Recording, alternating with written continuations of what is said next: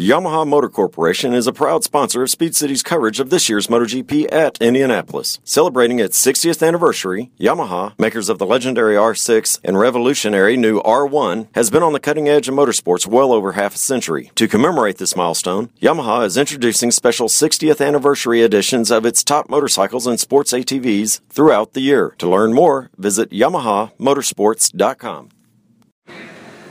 All right, you never know who you find around MotoGP weekend, but we find another of the Andretti clan. Michael, welcome to Speed City. Thanks. Great to be here.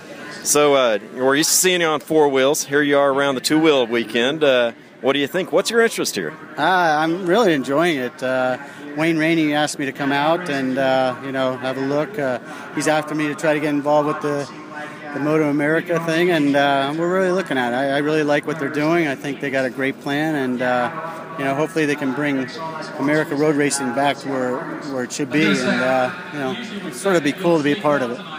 It is. It's really cool. You know, we always appreciate the Andretti's around. They bring a lot of energy to the sport.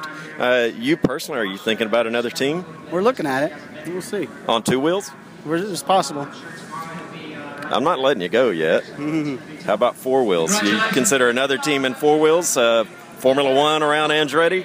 Formula One, uh, that's a little bit out of reach. Unless you have uh, half a billion dollars sitting around, uh, it's uh, that's a tough one to get involved with. Well, that's one of the rumors we've been hearing is Andretti in Formula One again. Michael, thanks again for coming to Speed City. All right, thank you.